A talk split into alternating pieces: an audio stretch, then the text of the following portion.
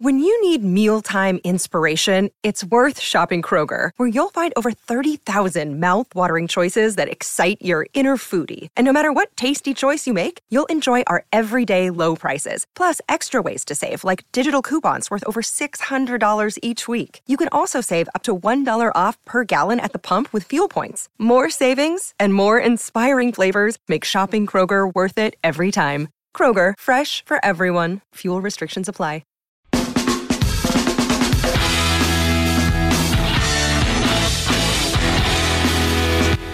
And we're back on Inside Black and Gold. I'm Jeff Nowak. He is Steve Geller. And, you know, Steve, what, when you look at this Saints team, it, it's kind of it's kind of like ranking your children in a way of like, okay, what's what's who, what does everyone do best and what does everyone do the worst, right? And what's the uh, I don't know if that that analogy pans out, but either way, it's like there are issues. And I think you kind of look at them and say, what is the most important? What do we need to fix? And what is most preventing us from having success? And I don't I don't know how that, I, I think I probably missed with the children thing, but it, it is what it is. But I think as a as a front office, that's how you've got to look at it. And when I look at this team and I say, what's the biggest issue facing this team? It is that the offensive line as currently constructed maybe has two starting caliber players on it. And I'm talking about the team that we saw out in L A. So not including Ramczyk, which right. I don't know how you can look at Ramczyk and, and see a guy who's who's didn't have an injury but can't play because of his knee and say, well, this is our this is a guy that we're going to build around. I, I, I, don't, I don't know how. Uh, so like that team that stood on the field against the Rams, I think you had two starting caliber offensive linemen on the field, and that's Eric McCoy and Cesar Ruiz. That's it. Pete's played better this year. I'll give him that, but yeah, I, I'm scared to think that this team might pay him again. Well, you might have to, right? And, that's, and that's, that's kind of scary. My point is the offensive line is in shambles, and it has been slowly, slowly degrading over the last several years, and you have not been able to functionally rebuild it.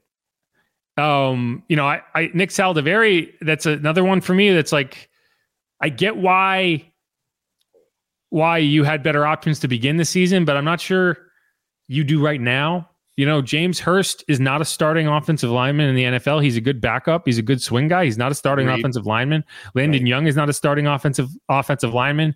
Andrus Peat might be a starting guard. He's not a starting tackle, and he hasn't played terribly. Right. But he hasn't been good either. And I think when people look at offensive line, they get caught up in pass protection. And I understand why, because it's the most visible. And when a guy gets, gets beat and, and the quarterback gets sacked, you're going to see the replay and you're going to be like, well, that guy sucks. But to me, one of the bigger issues is run blocking. Oh, that's you haven't been able miserable. to block a lick no. all year. And you're talking about your core offense. You have not been able to do anything that resembles effective offensive line play. Um, and and again, like I think Eric McCoy has been solid. He's been who he is, but your center can only have such an impact, right? Cesar Ruiz has been okay. I wouldn't say he's been great, but he's at least played to a level where you're like, you know, this is a core piece of our offensive line. We've got him locked in for a few years, so we're not worried about, you know, right guard right now. Beyond that, what do you have? You have a first-round draft pick that you won't even put on the field? Oh, come on. He's on the field goal unit. Keep him active. And, you know, I, I Brian Baldinger and Deuce McAllister talked about this, so let's let's hear what they uh, kind of their takeaway on it from uh, from a couple days ago on W W L. When I look at it, you know, probably the biggest area that I was disappointed in was the play in the trenches. That's where you lost yep. the game, to be honest. I mean, because yeah. I felt like if the New Orleans Saints offensively could block them up front, that they could they yep. could give themselves a chance. I mean, they could they could mm-hmm. give themselves a chance. I felt like that with the receivers and the skill positions that they had, that they could win. There were some matchups that they could win down the field, but not yep. being able to block them consistently up front, and then that leads to not being able to run the ball, and vice versa. The Rams, you know, they may not have a lot of uh, names up front as far as guys that, that people know across the league, but they dominated the line of scrimmage against the Saints uh, last night. Both sides, Deuce. Both sides. I mean, you, you saw, I don't know how many yards Kamara had. He was getting about two yards a carry. Uh, I don't know what the final tally was, but it wasn't very good. And so they couldn't run it against him. And then you watch what Kyren Williams did. And, I mean, he's he's a great back, a great young back that people are finding out about now. He leads the National Football League in, you know, ninety-six yards a game right now. Uh, even McCaffrey can't match that. But I, I thought that, you know, the Rams fixed their offense line this year. They they picked up Kevin Dotson from the Pittsburgh Steelers, and they drafted uh, Avila, and Alaric Jackson stepped in for Whitworth, and they put their line together, and they played really, really good, Deuce, um, for most of the year. And when Kyren Williams is in there, they could run the ball with the best of them right now in this business. And and then vice versa, you know, the Saints, I mean, they really couldn't they couldn't do much up front. And so it became a passing game for them, and, you know, they just weren't, uh, you know, just weren't up to speed. Brian, when you look at that Saints offensive line, and this is just from uh, an outsider's view, and me and Mike were talking about it earlier, the play that they love to run is outside zone. But mm-hmm. how that line is built, it, it, it seems that they're more built to run inside scheme, or at least more zone or, or, or gap scheme. You know, it, it, it's really late in the year. I mean, I don't think that they ever got comfortable with a fit, whether it was gap scheme or zone scheme, to be able to produce from a rushing standpoint consistently. Well, I mean, Doug Marrone has coached both styles, Deuce, and, you know, I think that the style of offense they would like to run, they would like to be able to execute that outside zone. I think you got to be able to do both, to be honest with you. I mean, the zone scheme is good, but teams want to try to take that away. It's good that it's it's good sometimes just to punch people in the mouth and run some power and pull some guards and pull some backside tackles. They don't seem to be particularly good at it, and so maybe that's one reason why they don't do a lot of it. But, you know, I think, you know, they, they, they missed on Trevor Penning at left tackle, and they're playing some guys that probably are backups in this business right now. So, and they're down Ramczyk, and so they're playing a young kid and Young at right tackle. They got to be better up front, Deuce, period. What they're getting to there, and what I think is a is a is an important note to make, is like, not only do you not have the talent on the offensive line that you need to have to succeed in the N F L, I don't think you have the talent on the offensive line you need to run your own core offense. And one of the reasons this offense has looked like such a struggle at times is that you can't do the things that you need to be able to do, right? You need to have a guard that can pull and get and get to a block. And, like, you know, it, it, it, it's just not effective. And what makes it more of a of a concern to me is, A, you don't have the top end talent that you probably need to have on a on a functional N F L offensive line.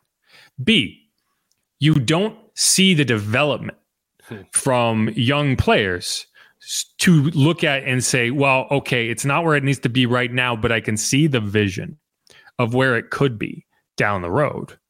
And I think when you when I look at the coaching staff and I say, okay, what what is the one hundred percent definite thing that needs to happen? And you can make arguments for a lot of things that need to happen, but to me, it's Doug Marrone cannot be the offensive line coach for this team for another year. Even if you kept it, if you had no changes, which I'm not saying that should be the case, I'm just saying, like, you you you cannot look at the at the offensive line and you say, okay, Doug Marrone, Kevin Carberry, whatever you want to look at it and say, they have you have not seen an effective group over the course of an entire of a season, and you've not seen a group where the players have gotten better. There is no excuse for looking at Trevor Penning after week seven and saying, you're not good enough to even be the backup tackle on this team.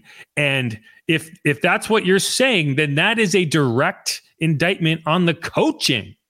You, we can look at the we can look at the scouting, we can look at whatever and say, well, that wasn't good enough, and they they missed, and they they should have gone with some whatever. But it, it you can't watch a young player regress and then say the coaching is not an issue, because it's one hundred percent an issue. And to me, and, and one of why why I think that is the biggest hurdle, and one that I have a hard time looking past, is you can't just upgrade your offensive line in, in free agency. It's very difficult to do. It's particularly difficult when you are not in a cap plus situation where you can throw some money at a guy, at a veteran, and have him come in and kind of anchor the line. There's a reason that offensive linemen are are littering the top half of the first round every year, because they're difficult to find. And it's it's really difficult to rebuild. And you're also in a situation where you have a quarterback who is not mobile and can't extend plays, which means your offensive line has to be able to protect, or you will not have success as an offense. You you don't have a Lamar Jackson or a Josh Allen or whoever who can extend plays and make your offensive line look better than they actually are. You have Derek Carr, a guy who is dependent on his offensive line to keep him alive. And so that's why, to me, the O L and how you attack it uh, is going to be the biggest factor. And like, this is what's going to delay this team from getting back to a point that it feels like they are reasonably competitive, looking at a looking at the N F L and saying, hey, this is a team that could make a run in the playoffs. Until you get that offensive line figured out, you will not be doing that. And there's other issues, defensive line, running, running back, uh, you know, you have aging players and linebackers and whatever. Like, if the offensive line is not right, this team won't be right. Yeah, you, you mentioned with the running back situation, that was another uh, huge disappointment this year, but it definitely goes hand in hand, obviously, with the O-line not being able to block for him. But I, I just figured, you know, with the additions, we were, I know c- training camp, we were all excited. Hey, Jamal Williams, they drafted Kendre Miller, and it just, that three-headed monster with, I guess you could even say four, with Taysom involved too, with Kamara. It just, it has not been productive enough. I think the Saints are averaging, what, ninety-nine yards rushing a game. Yeah, and I mean, Taysom has been a good chunk of that rushing attack, and the reason right. the Taysom Hill offense works is it doesn't rely on the offensive line, right? Like, it's not like you have extra blockers. You're you're you're using the extra body for a reason, right? And so it's not like that's your core run game. That's your Taysom run game. So I don't right. even. Cons- I I think in order to look at the success of the run game this year, you would actually yeah, have to eliminate Yeah. the Taysom part of it and say, what has this done? Ooh, that would be, I, I don't, I can't even imagine what it is without Taysom's yardage. Yeah, right. It's not good. And, and you know, Alvin, a, a major chunk of his contribution this year has been through the passing game, and that's always been something he's a lead at. I think he, he was leading the N F L in receptions. I don't know if that's still true for running backs, but, but like, I, I look at Jamal and I'm like, is it Jamal's fault, or is it just, there's no running lanes? And I think that it comes back to that. There's no running lanes. You know, this team can't this team can't execute its core run concepts. And then you end up in a situation where they know you can't run. You're putting yourselves, instead of third and four, you're in third and seven, because you cannot you cannot get positive yardage on first and second down consistently. And you can't ask Derek Carr to sit in the pocket and allow teams to tee off on him twenty to thirty times a game. You can't run effective play action when the threat of the run is not there, because it hasn't been effective. And, you know, when I asked Derek about it, he said, well, yeah, early on in the game, the play action was effective. And I was like, yeah, probably, because they hadn't completely sold on the run yet, because they didn't have, they, they're like, once, as that game went on, it became clear you couldn't run the ball in the second and third quarters. Right. And I don't know, that that's kind of this. That's all I really have is when I look at this team and I try to, I try to find pieces where it's like, okay, this is something you can build around. This is something you yeah. can build around. I keep coming back to, you know, the, you win N F L games in the trenches, and and you talk about, okay, this is a team that is not at the bottom of the league from a team perspective, from a, from a results perspective, because we've seen them beat the teams at the bottom of the league. But from an offensive, defensive line perspective, I think they are in that bottom tier. I think they are at the bottom of the league. And that's not something that you can you can go from season to season and fix. Now, you are getting you you should be getting Kendre Miller back. I think he's going to play this week. It sounds like there's some optimism that Peyton Turner could play this week. And I know everyone kind of rolls their eyes when they hear that. Right, but, exactly. You know, one of the guys that I need to see show up and, and have a decent, you know, th- this, the, what, you know, it's funny because I, I, people, I tweet that Peyton Turner might be back, and kind of people are like, oh, who cares? And I'm like, well, I mean, if you think the season is over, which we're going to go into the next segment, you know, what, what the roads are, you know, then those are the players that I need to see over these final two weeks show up and, uh, and do something. You know, I don't think they're going to play Trevor Penning, but I sure would love to see him. Right. To see if, like, this is a guy who you can actually look at next year as a viable option. Right. You you think they'd want to get the, the guy some some reps. Come on. I mean, I, I I understand a little bit of you wanting to develop him early in the season, but to this point, what what else have you got to lose? Especially when you've got, you know, like like you mentioned, Landon Young, Max Garcia, guys like that playing right now. You're telling me your first round pick can't get a can't get in for any snaps? Um, yeah, no, I, yeah, it it, it, it defies, you know, and, and like you, he's in year two, right? This wasn't the first round pick this year, exactly. Yeah. And and I get it. He missed his first. They're treating him like a rookie, right? Like, I think that's kind of how they're approaching Trevor, is that they're looking at this as his rookie season, but it's not his rookie season. And, and